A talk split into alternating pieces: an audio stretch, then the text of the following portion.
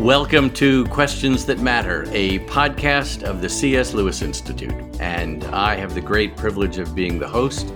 My name is Randy Newman. I serve as a senior fellow for apologetics and evangelism at the C.S. Lewis Institute. And my conversation partner today is my friend Kristi Mair. Kristi, welcome. It was great to be with you, Randy. Thank you so much for this invitation. It's, it's a real joy to be able to have this conversation with you. So if you can't, if you haven't picked that up, Kristi is from across the pond, as they say. Uh, Kristi and I met several years ago when I was doing some work together with Solas Ministry, an apologetics ministry. Some of you may be familiar with Andy Bannister, and he's uh, he he was the founder of that. I, I think he's still connected. Um, Kristi is now a PhD student in philosophy and theology, looking at the intersection there. So um, today, our uh, the question that matter is what what do we need to know about apologetics and evangelism today? How are how are things different? But but before that, Kristi, tell us a little bit more about your background. How did you get into these very very rich and important topics? Oh, thank you for asking. Um, well, I think it all started for me when I first began looking into the questions of surrounding Jesus and who he is. I I was brought up in a Christian family, but I'm originally from Hungary, so we moved over to the UK when I was ooh, quite young, but between kind of six and ten. And my my adopted dad died very suddenly when I was eleven, and that left me with huge questions you know, about who is God, what about suffering, can God be good in the face of such suffering? And that journey into those questions led me into a lot of anger um, and a lot of confusion as I encountered what I felt at the time were kind of very cliched answers and responses, and people didn't really know what to do with it. And so they were trying to give their best response, but I just felt like that was just a bit of a smokescreen and they didn't really understand their faith. But a few years after that, I was reading through the Gospels just for myself. And my mum, my mother still has in her diary that I was up late one night reading Mark's Gospel. And um, after that, I just thought, yeah, I I can't sit on the fence. Why am I so angry with someone whom I don't think exists? Mm. So that's mm. really way into it for me is that I saw apologetics and evangelism as the greatest form of pastoral care for my own soul. And that's kind of left me with a i hope a lifelong desire and passion eh, you know if that isn't too much of an overused term to want to continue pursuing those questions. So then i had more questions and then i kind of pursued those. And i think evangelism and apologetics really has helped me strengthen my own faith as well as communicate it with others. So that was really the personal route into it and then the professional route kind of came came a little bit later I I was studying philosophy and theology as an undergraduate. My my master's was in kind of philosophy of religion, so that was when I started to think about, well, gosh, there are all these other religions, and what do I do with that as a Christian? Um, how can I say that one is right and one is wrong? Is that is that right or wrong in of itself? And what about these competing truth claims? Do all religions lead up the same mountain to the same God or not? And so that's when I started to write a little bit more um, in that area. Um, and then after that, I worked for a mission organization. I then started um, my PhD towards the end of that. And now I'm a lecturer here at um, Oak Hill Theological College in, in North London, where I teach um, evangelism and apologetics, mm. ethics, and a couple of other things. So that was that was my personal routine, and then that complemented my my my professional kind of academic thinking because I just wanted to keep pursuing those questions and ideas. Oh, this is this is wonderful, and and I I'm embarrassed that um, we met several years ago. I've known you for a while. I didn't know that part of your story. And oh, um, how so? How old were you when you became a Christian? I was a teenager. I was maybe 16, 17. It was around. It was around that time. Yeah. yeah. You know that that path from anger because of suffering, anger at God, anger at a God that maybe we even say, people say they don't even believe in that God. you know, there's that famous quote by C.S. Lewis. He said, I, I, I believe that God did not exist, and I was angry at him for not existing. Um, he was angry at the God he said he didn't believe in for, oh, 20 years after his mother died. Hmm. But you know, there there are so many people in our world who uh, who are in that spot. They've seen terrible evil, real suffering. I, I, we wouldn't make light of it at all. It's real suffering, real pain. And they're angry at God, or they say they don't believe in God, and a lot of that is motivated by anger. And yet you came through that path to eventually say, no, wait a minute. Um, yeah, I've seen evil, but but uh, am I putting words in your mouth? Is this saying too much? That that even in the midst of that, it it makes more sense to believe in this God, even if I still have pain and struggles and questions. Is that fair? Yeah, yeah absolutely, Randy. I mean, you've you've probably found this for yourself as well, and um, you know, thinking about C.S. Lewis, one of the things that really struck out to me, stood out to me as I was reading his work during that time as well, was you know his famous aphorism that you know you cannot call, you don't know if a you cannot call a straight line crooked if you don't have a concept of it being of a straight line. Yeah, um, right.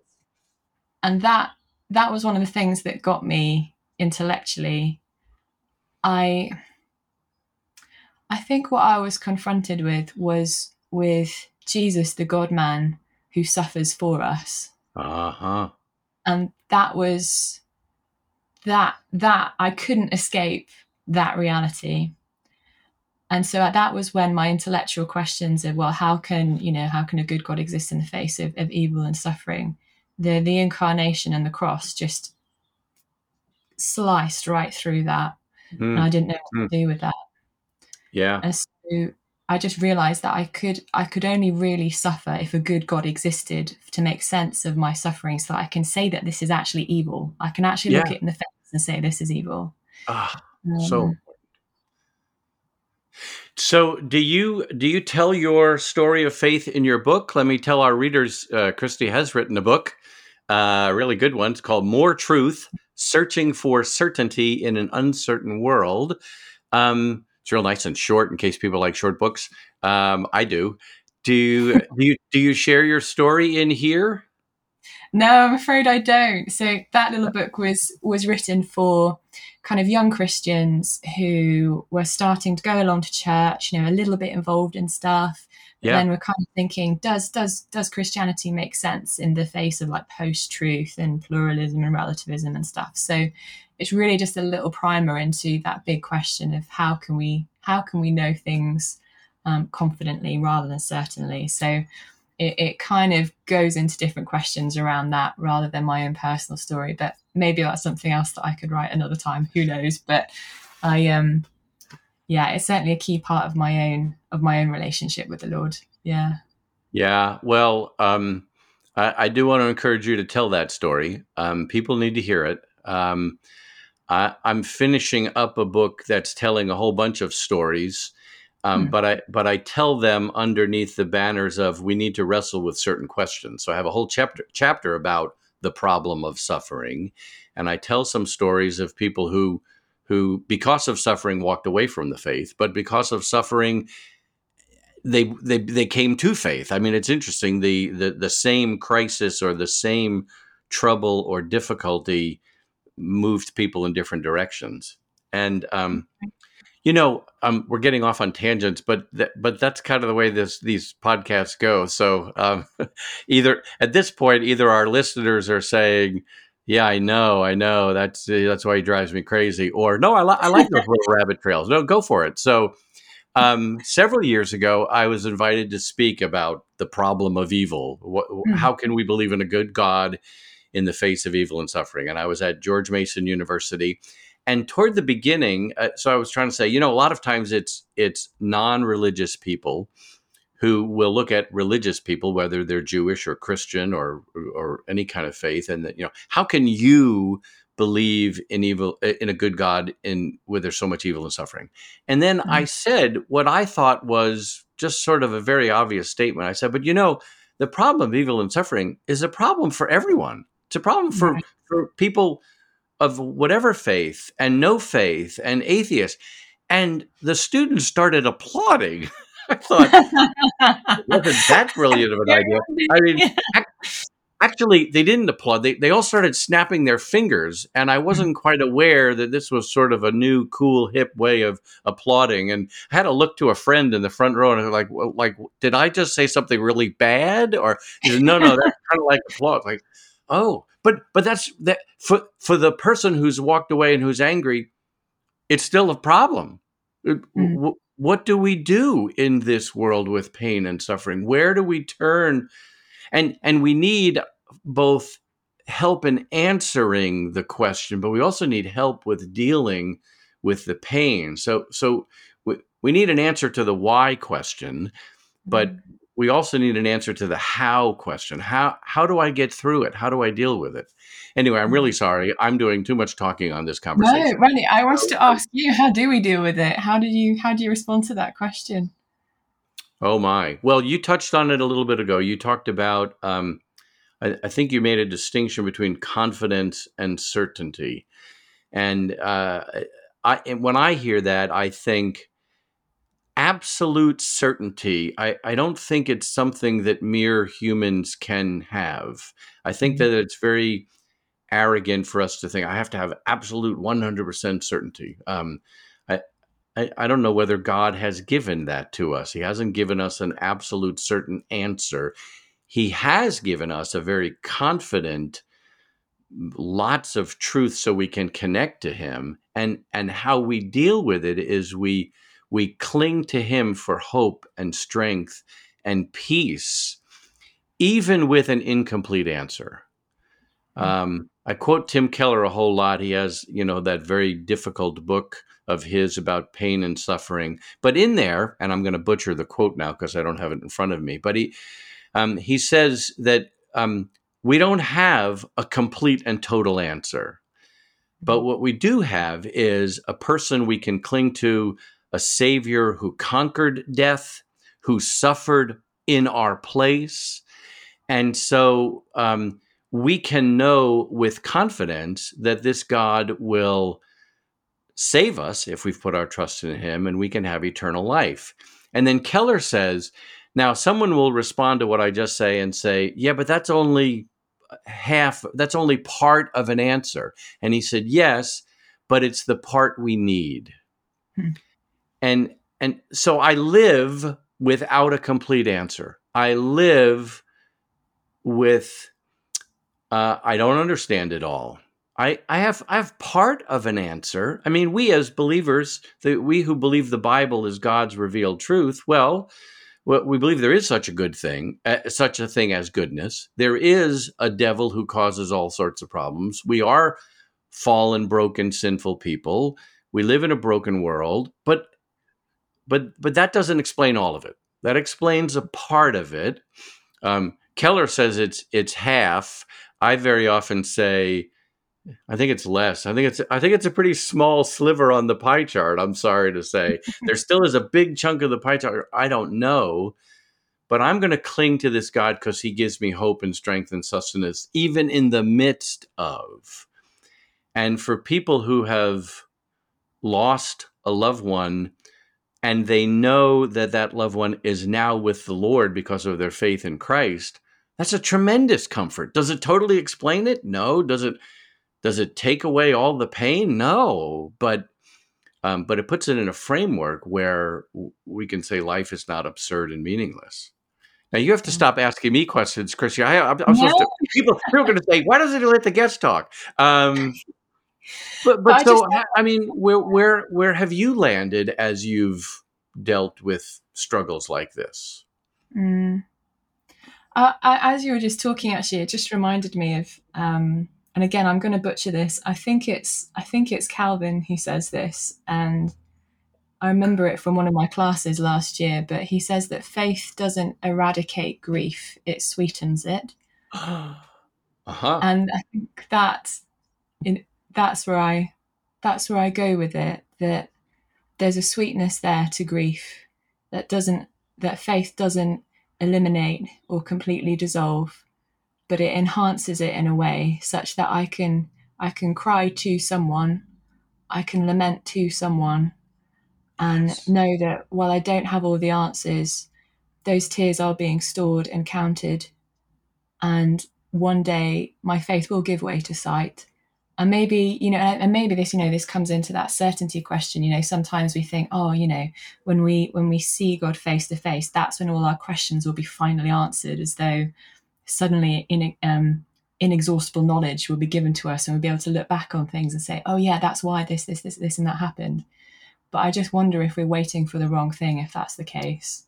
Ah. And that faith that that sweetens grief in some ways doesn't require an absolute answer because you live the question. But that's only on the basis that there is that there is a person there who's holding you with those everlasting arms who will never leave yeah. you, who will never forsake you or let you go. What do you make of um, that? Yeah, uh, it's interesting. This wasn't the direction I was thinking this was going. So this is a whole podcast about how do we handle suffering. No, no, this is so crucial and important. And I've got another interview coming up um, for our listeners. Be sure to look for the conversation I have with Elise Boros. Um, she thinks about this topic uh, deeply and and beautifully, and writes about it beautifully. But th- this is such a crucial question. Um, we, we do have that beautiful promise that God will take away every tear and there will be no more crying. And but but I think you're right. It it, it may not be because we got an intellectual answer.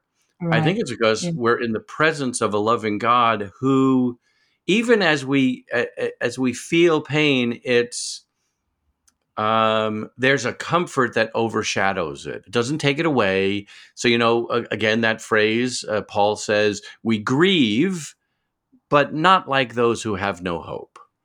Um, uh, there, there's there's so many people who have come at this and have landed that place. Uh, Philip Yancey wrote that the book "Disappointment with God." He comes to the very end of the book and he says, "In the end, it seems that we really only have two options. There's disappointment with God, and there's disappointment without God."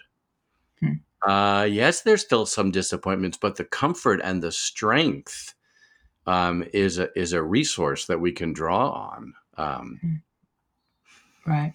Um, yeah. Well, um, I can't think of a smooth transition, but uh, here's uh, so there's so you're studying philosophy. You're studying. Uh, you've had a background in apologetics. Um, so let me just ask in this direction: how how is apologetics today different than it was 10 years ago, 20 years ago, or, or even longer ago? What, what are the new nuances or challenges or differences? Yeah. Oh, yeah. Thank you so much for asking, Randy. I love thinking about this kind of thing. And I think so when I first started um, speaking evangelistically, it was kind of through local churches and on university campuses. The this was during kind of the heyday of militant atheism, you know, new atheism of of Dawkins and Dennett and Harris, and you know, there was a lot of um, there was a lot of kind of animosity and hostility towards the Christian faith. There were particular questions that were being being asked that were largely around credibility questions, but I think in the as that kind of just dissolved, what what we've seen is that nature obviously abhors a vacuum and that we we need meaning we long for meaning we're mm. we are you know as as the philosopher aristotle says you know all men by nature desire to know we all want to know something mm. and mm. and so i think after that there's been a resurgence of questions around meaning and relevance and um, desirability so uh-huh. i think what uh-huh. we've seen is a bit of a reordering so it used to be questions around credibility how do i know that this is true and now it's more of the the emphasis on desirability. How is this relevant? Why is this good for me? So that isn't to say that credibility questions don't matter anymore but they now come after the desirability question. So after you know you have a conversation with someone who says well why is this good news for me? Then the next question is well how do i know that this is real? How do i know this is true? So it doesn't do away with that. Um, it's just a reordering that i've that I've noticed in the past 10 years or so. Yeah. And I think with that, I don't know if you've seen that. So, and please tell me if I'm just rambling because you've got me on my hobby horse now. I like this hobby horse, and no, you're not just rambling. These are really crucial things, and and those two words are really important. You said uh, the shift has gone from the starting place being credibility to desirability. Um, the yeah. questions about credibility are still there, but but they seem to come second. So yes. Um, the the assumption is a lack of desirability. Oh no, I don't want any part of that. That's just horrible. So we, we need to start with assuming this is not desirable to them, but I want to show them how very good it is. Um, yes. But keep going on that hobby horse. You're on a roll. This is this is good. This is important. Thank you. Um, yeah, and I think the other thing that I've just seen coupled with that, and probably is coming out more and more in like the social consciousness and imagination, is yeah. this move towards meta modernity. And that has been around for a little while, you know, in the academies and in, in the academy and in politics and stuff. But whereas we had, you know, modernity that loved the credibility questions, how do I yeah. know this is true? and then post modernity that loves the desirability questions of how is this good for me when there are so many truths and you know it's all just a power play now we're kind of in a, a meta modern point which is looking back at modernity and post modernity and saying oh actually no we need some grand meta narratives um, and we need a little bit of good. meaning too it's like the synthesis of of these two things coming together but the the catch there is that it's kind of there's this um, irony that's wedded to it. So you have a grand meta narrative, but you kind of know that it's a little bit fictional. So I don't know. Have you seen the latest Barbie film, um, Randy? Uh, um, I, I I have not. um, but I'm really intrigued to see how you're going to bring Barbie into this and maybe we could figure out some way that we get a royalty on uh, if people if people watch this uh, listen to this podcast and then go see the barbie film maybe part of the never mind i'm sorry. No why do you bring up the no no, no, no this is real this is important. why uh, how does that fit into this? Because because i've read a bunch about it and i think i know where you're going but but please go ahead. Yeah, I well, I was just really struck by well, the whole film really was just fantastic, but the opening sequence, you know, it starts off with, you know, in the beginning, and then it creates this kind of meta narrative of of this this world in which you know children played with these these toys these dolls which were which were great for them but they didn't know about anything better beyond them. And then suddenly the barbie arrives and they're like wow this is amazing. So then they start smashing their stereotypical like tea sets and their um and their dolls which are just you know they're just paltry compared to the amazingness of barbie. And then you know the, the film kind of kicks off from there.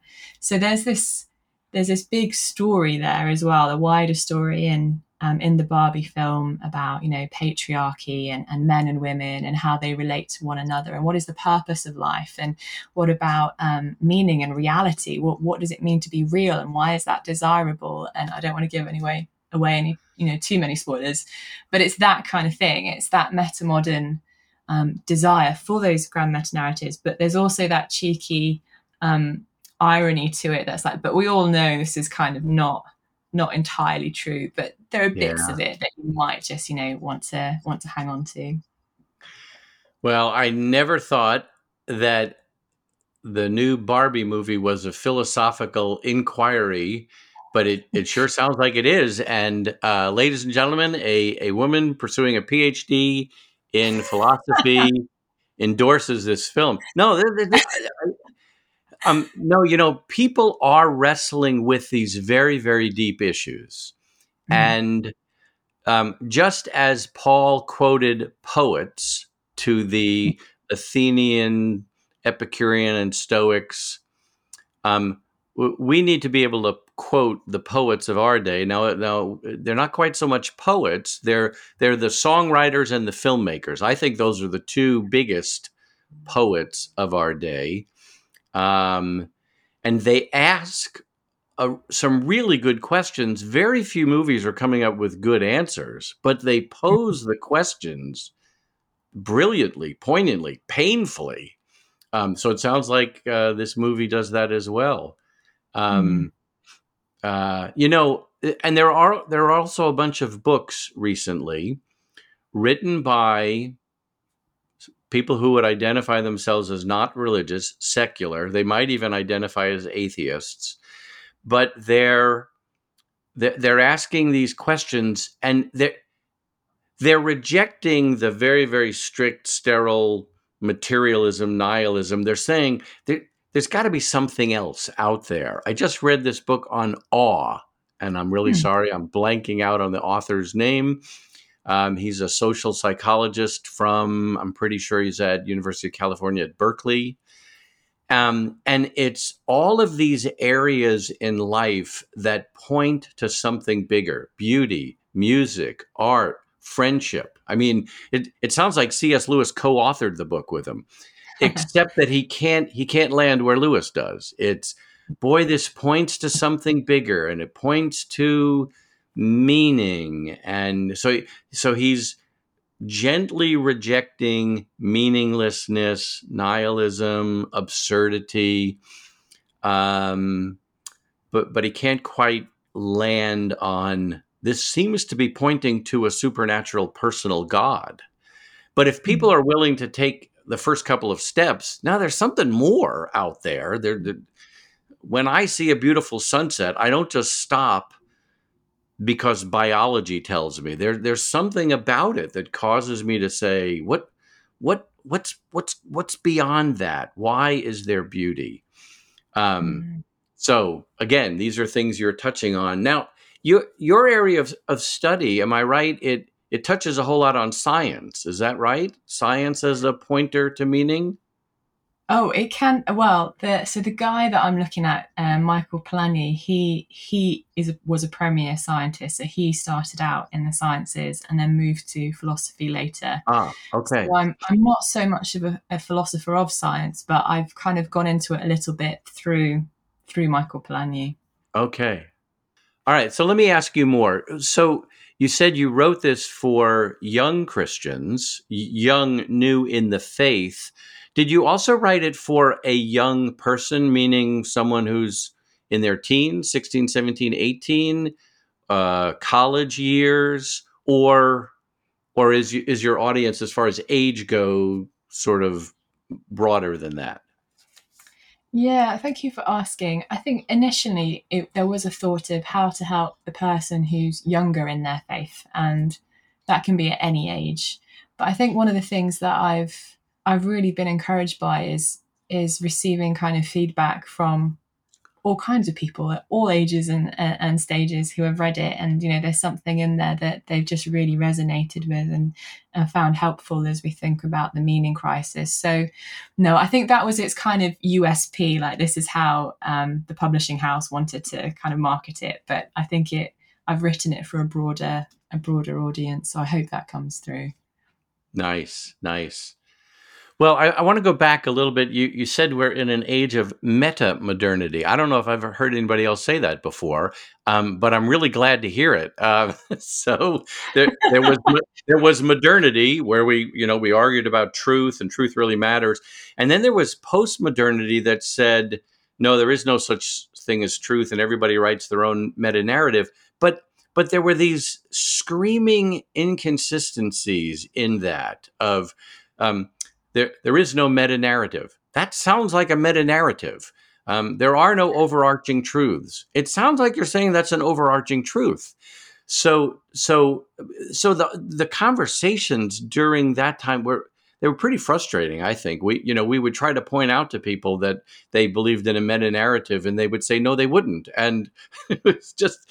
Um, yeah. But but so now, if I'm if I'm hearing you correctly, it's um, we, we can say to people, you know, it sounds to me like we're, we we want answers about truth, but we also want answers about how does this help me? How is this desirable? So we want we want both truth and goodness. And so we can start by agreeing with people rather than fighting and arguing. We agree, yes, we want truth and we want meaning and goodness and, and purpose.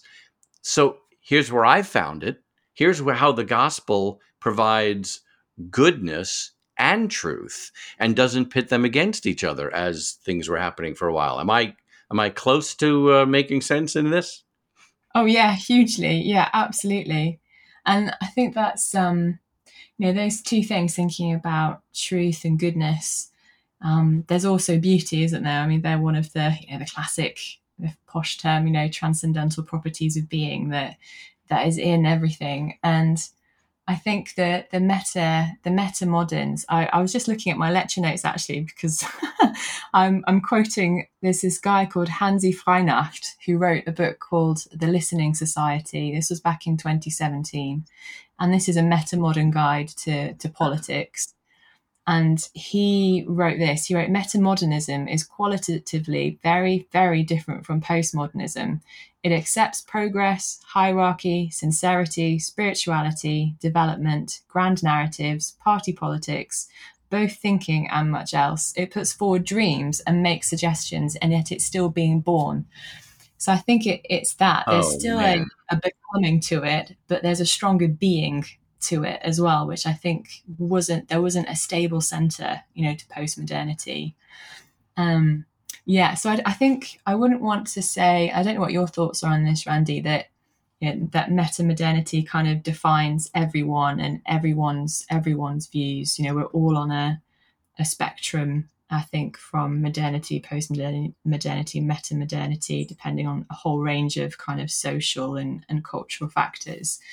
But the the the rise in um, popularity and traction for metamodernity is definitely more visible now than it was in 2010 when it was first kind of starting to be on the the academic horizon anyway.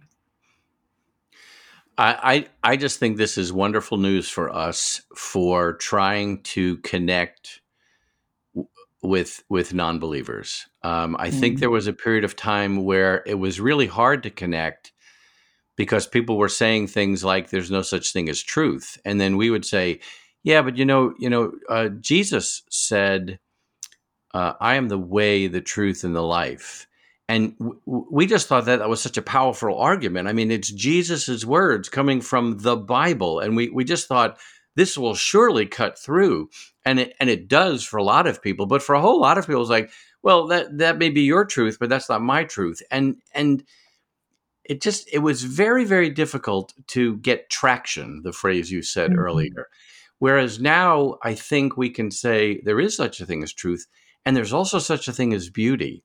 And wouldn't it be wouldn't it be wonderful if we could have a coherent frame of thinking about life that uh, that that celebrates the beauty and the truth and the goodness and not see these things as these watertight compartments um, I I I want to say those things to non Christians I know of.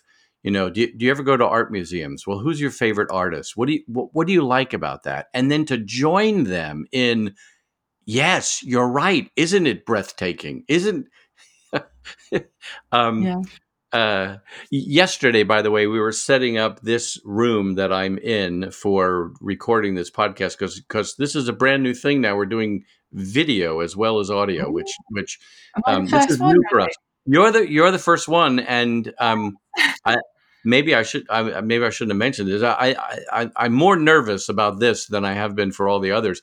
But we came up with this idea of putting some flowers behind me, and I just I love flowers, and they're all different. And um, hmm. maybe I'm I'm thinking there's going to be a different bunch of flowers each time. Flowers just so so intrigue me, and and if when people say, ah, yes, evolution created them to be so beautiful because the bees are attracted to them and then pollination or whatever. Yeah, I'm sure that that's part of it, but they're just so stunningly beautiful and mm-hmm. Um, different colors and shapes and and how and and yet how when I cut them and put them in a, va- a vase, vase, vase, either way, after a while they die um, there, there's a real ugliness to them when they die. That's also telling us something. Um, mm. Anyway, so um, uh, well, we we really need you to finish up this PhD thing so you can start writing more books like More Truth for the rest of us. Um, I, I, think you've got a perspective that that's so important in apologetics and evangelism, and I I just want to encourage you, and I want to encourage our our listeners and viewers uh, that. Uh, there's some great opportunities for us today, and this approach to apologetics can help. Any any last thoughts before we bring this to a close? Oh, thank you. I think one of the things that I've been thinking about recently is um, have you come across you know Simone um, Vile, Vale. I can never pronounce her last name. She I can't either. Uh, I've only read a few little snippets of her, but it's amazing how often her name comes up in these kinds of discussions. So, yeah, please say more about her. Oh, thank you. There's there's this lovely extract in her book Gravity and Grace where she um, talks about these two prisoners who um, who are divided by a wall, and their cells are adjoin one another and the only way that they can communicate with one another is by knocking knocking on the wall and so the wall is the thing that separates them but it's also their primary means of communication as well huh. and i think that's just i find that really encouraging you know when i'm thinking about talking about jesus and thinking about meaning and the truth and goodness and beauty that the things that we often think divide us as a wall and there is a wall um, but that wall is also the means of communication. You know, you can tap in the other side and people will hear and listen and respond. Oh man, that oh, I love that image. I love it. Thank you for bringing it up. Um, well, we could talk a whole lot more, but um, uh, we do need to bring this to a close. Kristi Mair, thanks so much for joining me on Questions That Matter. We'll have a bunch of uh, show notes below of some different things we've uh, mentioned. Um, uh, please do check out our C.S. Lewis Institute website, uh, our award winning website, I might add. And um, uh, we hope that all the resources there will be so encouraging to you as you love the Lord your God with all your heart, soul, strength, and mind. Thanks so much.